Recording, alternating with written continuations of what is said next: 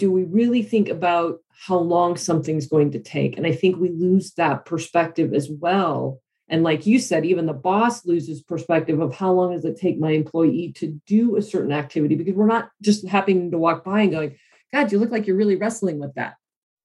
Are you in a leadership role trying to figure out how to convince others to change their mind?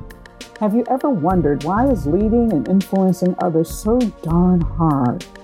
Are you looking for practical answers to these two vital questions? If so, welcome to my podcast, Closing the Gap with Denise Cooper. I'm your host, Denise Cooper, and I am a storyteller. I interview thought leaders and people just like you who are learning and practicing the art and expanding on the science of leadership. Listen as my guests and I talk about what it takes to be a remarkable leader in the 21st century. Good morning, good afternoon, good evening to all who have chosen to tune in again for another episode of Closing the Gap with Denise Cooper, where my conversations with experts in their field, as well as just folks who want to talk to me result in us understanding what are the small steps that we each can take that will move us closer to where we want to be, thus by closing the gap between where we are now to the success that we really want to have in the future. My guest today is someone who is returning. We love her. We love her. I love her because she always has the most interesting stories as well as experiences that we can have. And that is my good friend, Pam Brooks Richards. So let me give you a quickie background on her. If you haven't heard the other podcast, please go back. One of the things that she and I connect on a lot are two technologies that we love. One is Brene Brown's Dare to Lead, where she is a certified facilitator, and she was kind enough to help make me someone who went through the program and trained me on it, as well as conversational intelligence, which was originally founded by Judith Glaser. Both of those technologies help people to learn how to transform their lives, how to have better conversations, deeper relationships, smooth out those issues when it comes to making a strategy something that is operational in your organization, getting clarity on how to get the work done, and ultimately promote high performance, inclusive environments in your workplace. She uses assessment tools and understands people in such a way that she can create workshops and experiences that transform performance, both for individuals as well as teams and ultimately organization. She loves work that is coming out of neuroscience today and has studied a long time in that particular area. Some of her clients, if you'll remember, is Phillips 66, their international conference, Baxter Asia Pacific International Strategic Thinking Workshops in Shanghai. So she has this fabulous global background as well as she has been the person behind ASU's Arizona State University's leadership organization. In her spare time, she's out there riding a bike, hiking, sailing, and even a bit of golf now with her husband, which that alone he's the expert, she's the novice, uh, has got to have some interesting things going on. So, with that, guys, hey, Pam, how's it going? Oh gosh, Denise, it is so great to chat with you again. It's always great to be on the podcast and to catch time with you and in the many things you're doing as well. So I'm looking forward to this conversation. I know, I know, I know. So we're going to dive in. And guys, this particular podcast is really about a phenomena that both Pam and I, and probably you have noticed, and that is with two years going into the third year of having to deal with pandemic and mask, etc., burnout is at an all-time high. And the issue really boils down to at least one major aspect is our ability to have good conversation and separate the emotional tag associated with burnout to how we relate to other individuals, but how do we set clear boundaries so that we're all able to push back appropriately and still maintain those relationships? So if you've ever found yourself going from meeting to meeting, seeing people on Zoom calls, or even if you're working on in retail or customer facing, where you're dealing with people who have a very short fuse how do you push back and how do you have clear boundaries with them so that the work gets forwarded and you can do it in a way where you, on the other end, come out less traumatized? So, mm-hmm. Pam, talk to me a little bit about this topic. Oh, man. I'm experiencing this a lot as a trainer and OD consultant at ASU because it has been this on again, off again, on again, off again. We're going to be meeting in face. No, we're not. Now we are. Now we are. And it is numbing in a way because of that yank and pull. It is also that difficulty of understanding how do I balance what I'm doing at, at home, which is work? How do I balance what's happening at home? And I think people are experiencing this very differently. I have my own office. I have a spot I can go. And other than my little dog, I don't have a lot of distractions. But as I talk to other workers that have their children at home or they're trying to balance who's watching the kids in between sessions or now that school's kind of back but they're not it's there's just a ton of things going on and i think the issue of burnout's caused by a lot of things but it's also that i want to say we have to come to an understanding and to reflect on what it is that's actually pushing us past our boundaries and i think that's the hardest part to get to the grips on because we get a little bit here, a little bit there, we get a little bit, and, and all pretty soon we're, we're taken to pieces, which is causing the overwhelm, which leads to burnout. And so we kind of have to go back and organize ourselves in a new way. How do we set that this is the time that I'm going to be working? And if your boss needs something, I'm going to answer during this time. Pushback when you catch me out of hours, I'm not going to respond. And here's why. And I think so when we think about boundaries, it's like we have to look at what is what is it that's causing that boundary? What is that that's causing pain? Is it the way that the other people are treating me, which is different than an issue of time? Is it the amount of time to try to get something done like you're not getting it done in time and they're pushing back on that. And so we have to take that that dive into the pieces of the overwhelm and unpack that before we go just okay we got to put a boundary down. Does it also interrupt you a bit to some extent, I think this whole idea of being sequestered, for lack of a better way of saying it, has also caused us to really look at what our values are and what is really a big priority. And so, you know, mesh that with what we know about assessments or personalities of folks. You know, there are those people who do really well by themselves, but there's a whole group of people that I don't think get much play that they are not doing well by themselves and that causes them an enormous amount of stress is that they don't do well by themselves absolutely. As i was going to say that unpacking how do you unpack? One way to if you haven't done it is to get assessments to understand that about yourself. And i know i'm more introverted so that part of it wasn't bad but i went from just being sequestered to moving at the same time which double isolated me. And then i realized no i'm kind of what they would call an ambivert. So there's introverted, there's extroverted, and there's an ambivert, meaning that there are times I like that connection. I want that interaction and I'm not getting it. So then it's that step back and go, how do I create that in a new way? How do I make that space to make the connections I would have had if I walked down the hall to, you know, and bump into somebody, so to speak, and go, hey, how's your day? And then wind up talking about something that leads to a good aspect of work. And so that's not even just boundaries, but it's also establishing new interaction patterns, which is in a way boundaries going, hey, you know, I'm going to leave about five minutes extra so we can just get down and chit chat before we get into what we're doing. Or I'll finish like my Dare to Lead workshop and go, we're done. I know we need to release right now, but if there's any of you that want to hang on for a few minutes, this is like the post meeting, like we're walking around and some people are wandering. Is there something you would like to chat about? And to create that space for that connection and to give the permission for that connection to happen because I, you know, I found like yesterday, I'm I'm on 15 minutes early, and somebody comes on goes, "Oh, Pam, I'm sorry, I, I, didn't know." And I said, "No, I've purposely opened this up. Is there something you'd like to chat about? This is you and me in the meeting room before it starts." And it was like, "Oh, wow!" And then we had this great conversation. So there's that side of knowing ourselves, what we need, and how do we find other ways to get it and be resourceful. And even in my class, we deal with values. And I think this is something else that's really important, not just for individuals, but for teams. It's a time to reflect back on what were my values and has there been a shift for some reason? Mm-hmm. And what is it that I mm-hmm. really want to say is important? Because then when I know my value, now I can make decisions based on it.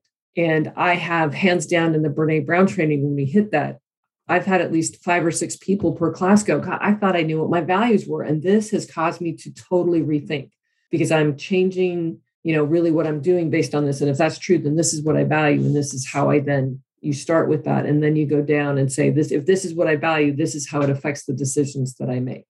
So knowing myself and what I need, important, that's self-care.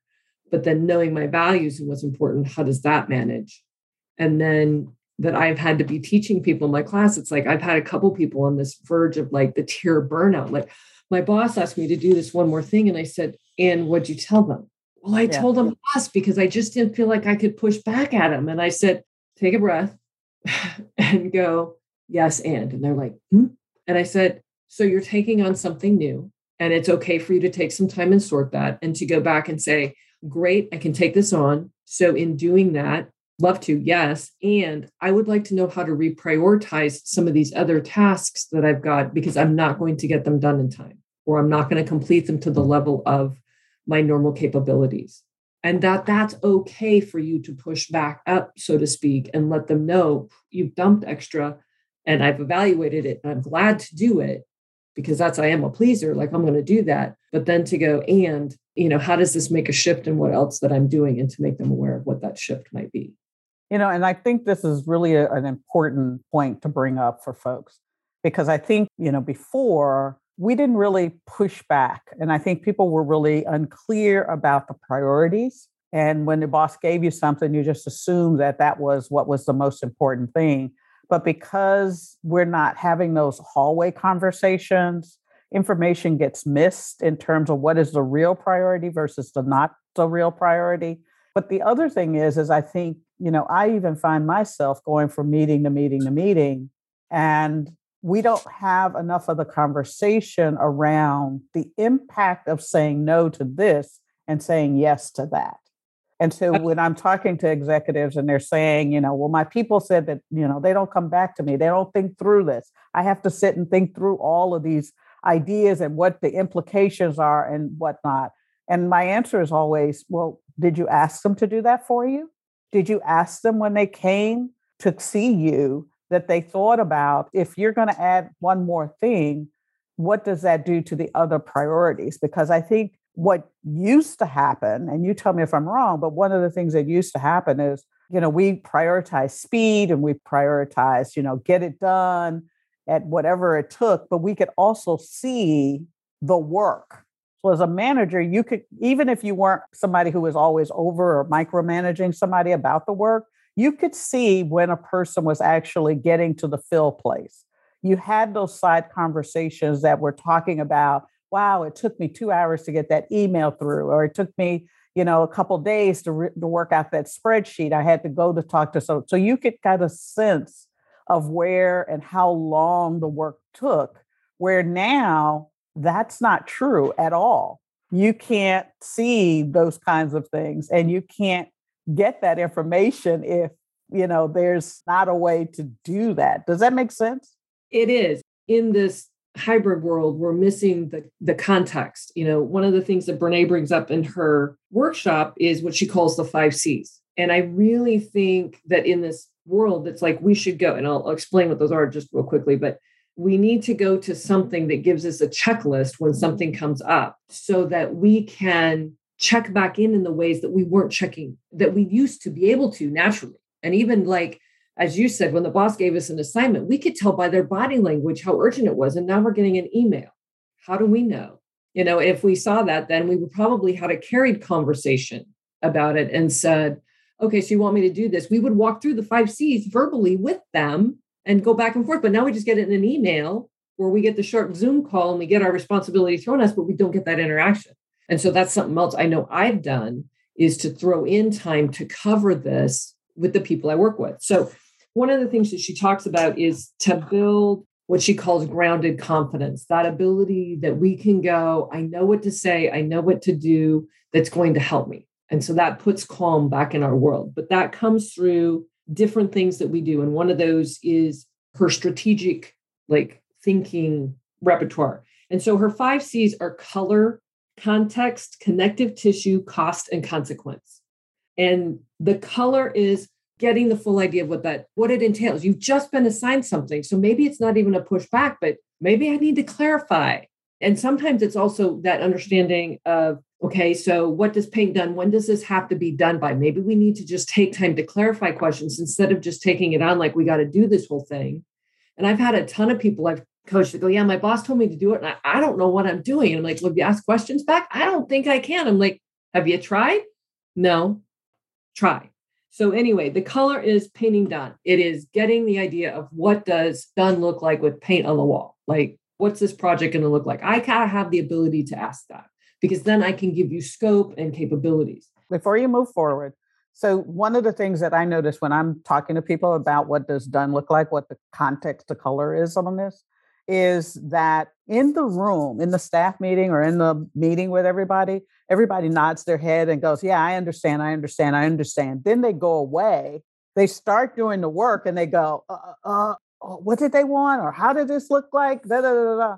And your point about not going back to ask questions, people have to understand that, that in the minute, we might think we know what we're supposed to be doing, but then the reality of actually trying to do it is it not to mention, how many times have you brought something to your boss thinking that's what you were supposed to do? And it's not even your boss, a colleague, someone else. And they go, oh, that's not exactly what I wanted. So the importance of setting up that first one and what are the rules and the boundaries of can I come back and ask you questions? Let me get into this. I think that's an important piece that if you don't set that up right, the first in the beginning and have that kind of space to be able to come back and say it, everything else that comes lands wrong. So go ahead. I just wanted to say that because that Absolutely. is the one that it, it is. And so think about it in terms of a team meeting. Mm-hmm. You know, they say the meeting after the meeting's awful, but as you're sitting in a meeting and you've got somebody sitting next to you, you can even turn over and go, Yeah, like, okay, how did you take that? What did you, what were you thinking? We don't have those side conversations that add to it.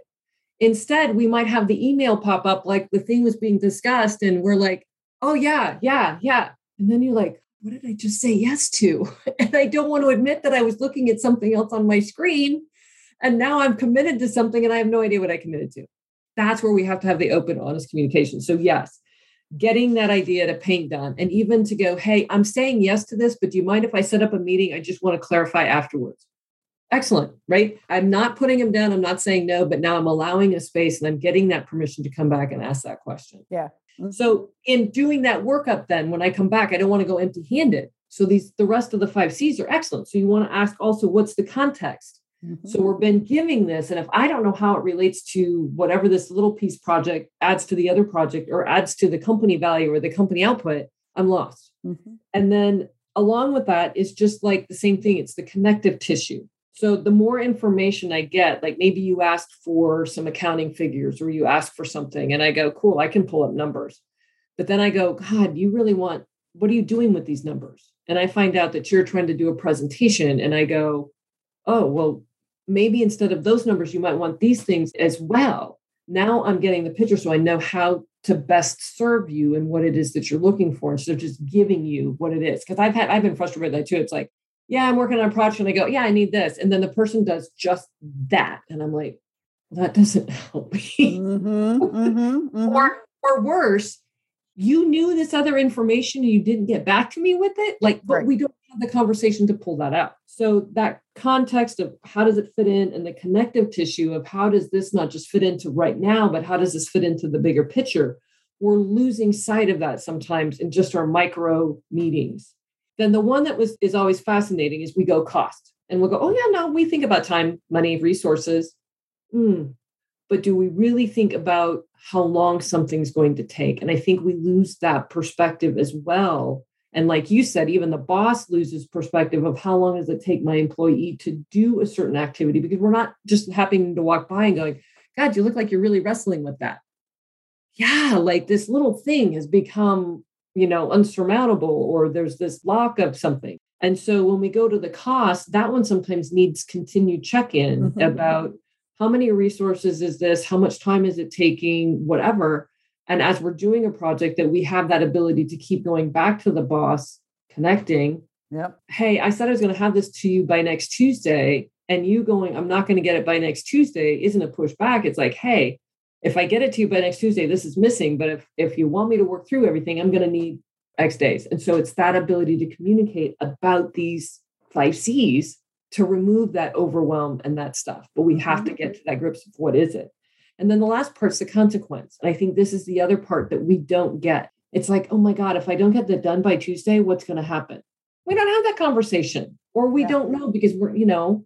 And I had a chat with someone that said, God, yeah, he said, I've been suffering from these. And I said, you know, I miss our stand up meetings. We used to have mm. stand up Tuesdays. And the guy said, What's that?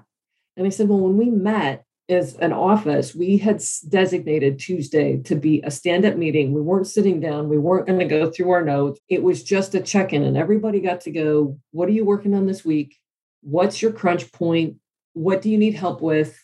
And what else is coming down your pipe kind of thing. And it was just a real quick boom, boom, boom. And when someone said, God, this is my crunch week on X, we all knew it. And it would be like hey how can i help you? Or mm-hmm. the boss could go oh gosh i didn't realize i was crunching you so bad. We've got a few extra days to do it. Like that stand-up meeting was a way to just very quickly get ourselves off. And it never lasted more than 30 minutes. Yeah it's a temperature check. It was. It was an agenda meeting. It wasn't like i'm trying to pitch anything. It was just a complete stand-up check-in. And i said so do it on zoom and make everybody stand up for the zoom meeting do something different you know and he's like oh man i'm going to implement that this week. Yeah yeah yeah that's a great idea the just a 30 minute you know 15 10 15 minute check-in just to get the oh. temperature of what the workload is how are people handling it giving them permission to be able to say you know so and so told me i needed this and you can go back over some of the five c's context color cost attention see and, and when cost you know we think of money we think of, of time in terms of how long to do it, but we really don't think about it from an attention and bandwidth, mental bandwidth point of view. And that's one of the things that I've started bringing in is okay, so how many other things are pulling at your attention, which leads me to this other question I want you to talk about. So, one of the things in this overwhelm that I'm noticing, and I, I love your perspective on it, is, is that people who were fully capable before get in my meetings and they tell me a hundred reasons why they can't get it done. But when I pull them back to say, what's the most important thing? They'll tell me X. And then I'll say, okay, what's one small step that you can take? And they give me 50 reasons why they can't take that small step to get forward. And I think that's part of the overwhelm in doing that. But that's also, there's nothing I can do and there's nothing their boss can do to help them because ultimately they have to change their behavior. They have to set aside 15 minutes to clean up those emails. They've got to set aside 20 minutes to clean up their desk so that they can be slightly more organized to do those kinds of things. Or they've got to think about what they need to delegate. Where are they really spending the best part of their time, their brain power, and where can someone else help them to do those kinds of things? Is there something going on like in the brain or in the I know you've got neuroscience going on, but it just seems like people are struggling with this whole idea of focusing on why I can't do it versus really jumping into solutions around what they can do. When we get into a state of overwhelm or panic, our brain starts shutting down. Mm-hmm. And the most intelligent human being loses the focus. And I think the other thing that I find in this COVID world, and I've caught myself in it, so I'm just as guilty as the next person, is in that state of going, oh my God, I can't do this and I can't do that. We're losing the control and we're putting ourselves in a victim mode. Mm-hmm. And when we put ourselves in that victim mode, we are, we're, we're panic, we're, we're anxious, we're whatever. And it's contagious and I will say it's one emotion I think that is contagious across the airway. when I get in a meeting, people can tell. And then they get anxious, like, why is she anxious? But we don't talk about it. So everybody's anxious. And then we've contagiously like spread this, like, ah, mm-hmm. or if we could take a few minutes to just breathe and focus and have the you know the quick stand up meeting and i like the fact that it was on tuesday and not monday because monday was always chaotic and crazy anyway and so then it was like I could get through that chaos and then I could get to Tuesday and go, okay, I'm looking at my week and here's the priority. And I think as leaders, we need to help our people to do those things. And yet at the same token, there's a bit of what I would call a lack of ownership. Mm-hmm. We have given up in this world the fact that we actually have control over our time mm-hmm. and our mm-hmm. management mm-hmm. because we've let these things just start pulling us. And it's a little bit with the video screen. I mean, think about it. I get rewarded for finishing an email, but I didn't get rewarded for taking the time to just work on this project. And in the workspace, we used to be able to go, I'm in my cubicle right now. I'm shutting down, like I'll turn off my phone. But now we don't feel like we can shut all those little things off. And yet yeah. we need to go back to that and then physically put on our calendar this is my work time. I'm not going to talk, text, or type to anybody else. I'm doing my work. Mm-hmm. Right. And it's to be okay. That's the boundary. I'm okay with it. My boss is okay with it. And that gives me time. But if I don't make that time, then everybody else is going to take that time. Yeah. And I think the other thing for me, like I think back in the physical world, when I used to have a meeting, I used to have to schedule the 15 to 20 minutes it took to get to that meeting. Yeah. And get back from that meeting. What did that give me? 15 to 20 minutes to prep in my head what's going to go on and 15 to 20 minutes to let down from it. Mm-hmm. But when we schedule meetings now, it's like, oh, it's just on Zoom. I'm not scheduling the 15 to 20 minute break between meetings. And so I run from one meeting and my head isn't even out of that meeting and I'm clocking into the next, bringing all the baggage from that one into my next one. So by the end of the day, I'm like, I can't even think. Yeah. Yeah. you know, and it's interesting because there's this perception, or at least I get feedback from people that says, you know, I could never not take that meeting because they'll think I'm not working. And so there's this whole lack of permission for taking because you're just at home kind of thing. Or if you're on the front line with a customer, you know, customers are backed up and there's not enough product, there's not, a, you know, people are a little edgy, those kinds of things. There's not permission to say, you know what, I just had a really bad call. I need to go walk around. I need to decompress from this person was really mean to me, or this person was, and there was nothing I could do because I'm responsible for being always on, always happy, always blah, blah, blah, blah, blah. And the same in the Zoom call. I don't have the luxury because everyone assumes that I'm not working if I'm at home. So I've got to be able to show up. So I'm going to show up. And you need that decompression time. And so that's one of the boundaries that as a leader, you really have to talk about with your folks of it's okay to not do this. And and it goes hand in hand with a leader's responsibility to set priorities. What are the things that are most important? Yeah, and to have that conversation they have to help their people set the boundaries. Yes. You have to be curious enough to ask, do you need this boundary? Would this help? What can we do to clarify things so that we don't wind up with stuff? And I know one question we talked about possibly asking was about Brene's new book mm-hmm. about emotions. And so it just came to me. One of the big takeaways that she had in it was how much our unmet expectations are causing frustration. Expectation hangovers. Oh God. And I think that's part of this is I think my boss wants these things. My thought, my story of their expectation. Right. And so now based on that, I'm putting pressure and stress and everything else on myself to meet this expectation that I think they have. Right. When we met face to face, we could gain greater clarity on that. But now we don't. So now we just have these unmet expectations in our head and then we get overwhelmed and we feel whatever. But the boss, on the same token, has to realize, oh God, like I said, Have you considered green? And they're going, Oh my God, she just told me to change everything to green. I need to change everything to green, right? Instead of being able to have that open communication channel, which does take more work, it takes a different type of discipline of saying, okay, we're just going to meet for a few minutes. I want you, you know, like Brene, we're going to run through the five C's. Like, I want to make sure you ask me questions around this so that you're really clear. Mm-hmm. Or if I assign an activity and the person's going, uh huh, uh-huh sure, mm-hmm know that that uh-huh, uh-huh, and sure is not sure. Like yes. they're saying yes to you, and that you need to take that five seconds, that that five minutes, and say, okay, cool.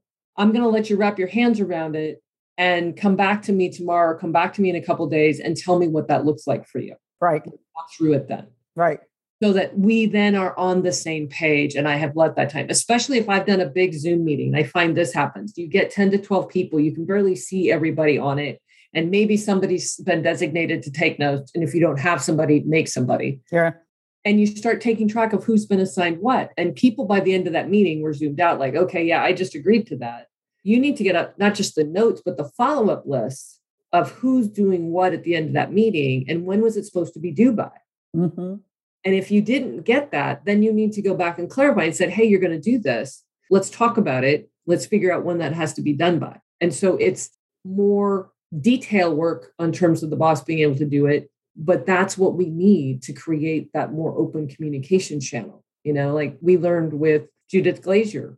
God, there's things that we do that promote open communication. There's things that we do that don't promote it. Right. What's happening in our COVID Zoom world and I think people are even going to Zoom now that we're face to face, like, oh, I don't have to drive across campus. Yeah, we can just have a Zoom meeting. Like we could have had it face to face, but we're opting to do the easy thing. Yeah.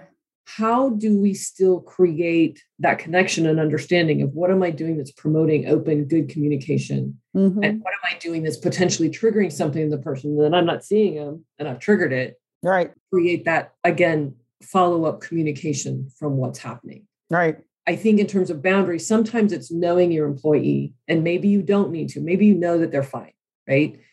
But it's that one where they've gone silent and they're not responding to an email.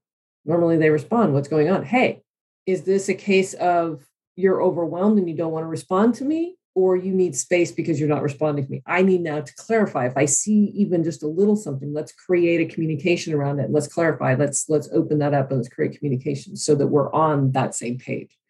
And it's going to take a little more time to create that space. In the beginning, but once you create it, then it goes faster.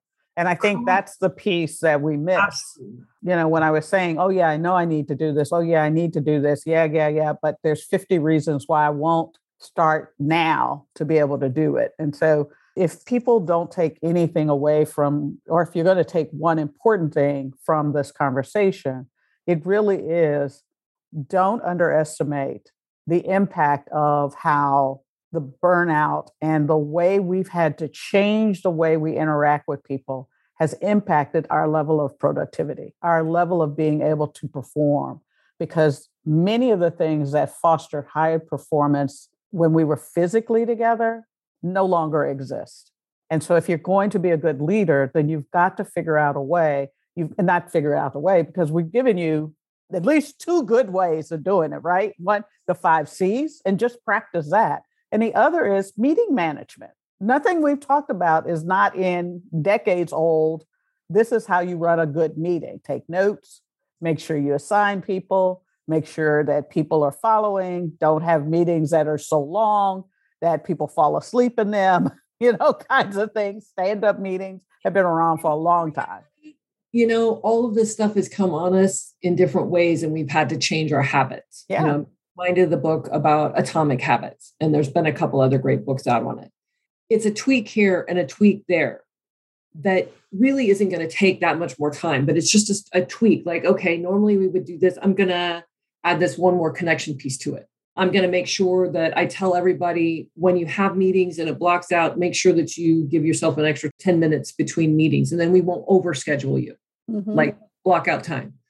And so those are what, what I call micro habits. They're not like this over, and I think that's the thing is some people think there's this sweeping change yes. of all these yeah. things that I got to yeah. do. Yeah. yeah. And it's like, no, I can just change one little thing here. Right. One little thing there. And the big thing is, is that one here, one there doesn't make a difference that much, maybe from day to day. But if you continue to make those little tweaks here and there, oh my God, the change that's going to happen in a month and two months is going to be so noticeable that you're going to look back a couple months and go, God, we used to have those problems. Like, where'd they go? Yeah. Yeah. And that's that's the beauty of it is it really is small steps. Just a little tweak here, a little tweak there with intention, knowing that if you keep doing it, you know, past the habitual, you know, we drop our habits in the first seven days, we drop our habits in the next 14 days but trying to do the best you can do, but continually staying on that path. Small steps, consistently done over time, creates amazing results. And that's the message that we want you all to take away from it. Pam, this has been a fabulous time. Unfortunately, it always goes faster than I think. And just when we're getting revved up and having a good conversation, it's time to say, oh, we got to go. I know. There's so many other things, great conversations to have. I, I know, I know, I know. So, Pam, how do people get a hold of you if they want to talk to you more?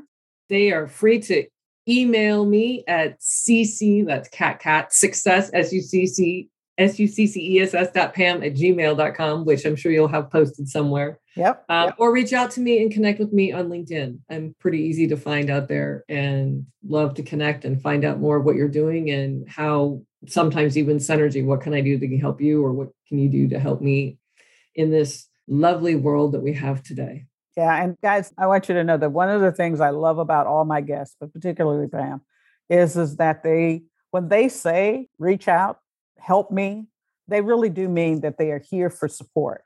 So it's not, you know, some way to get back at you or this or that or buy more from you.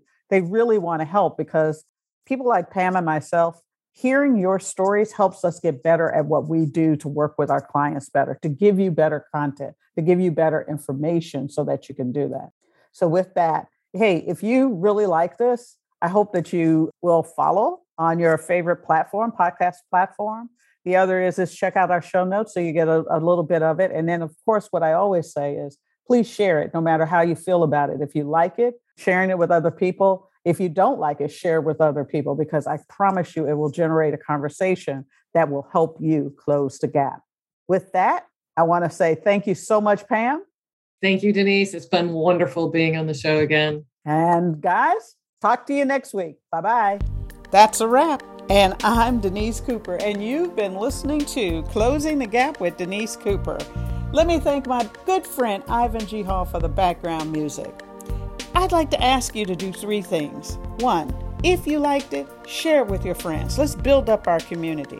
Two, subscribe so that you don't miss when a new episode drops. And lastly, if you've got a question or a comment, leave it below. I'd love to hear what you thought was good, what I could do better, and what topics you'd like to hear about. Let me thank my guests one more last time. Thank you for listening. I'll see you next week. Bye.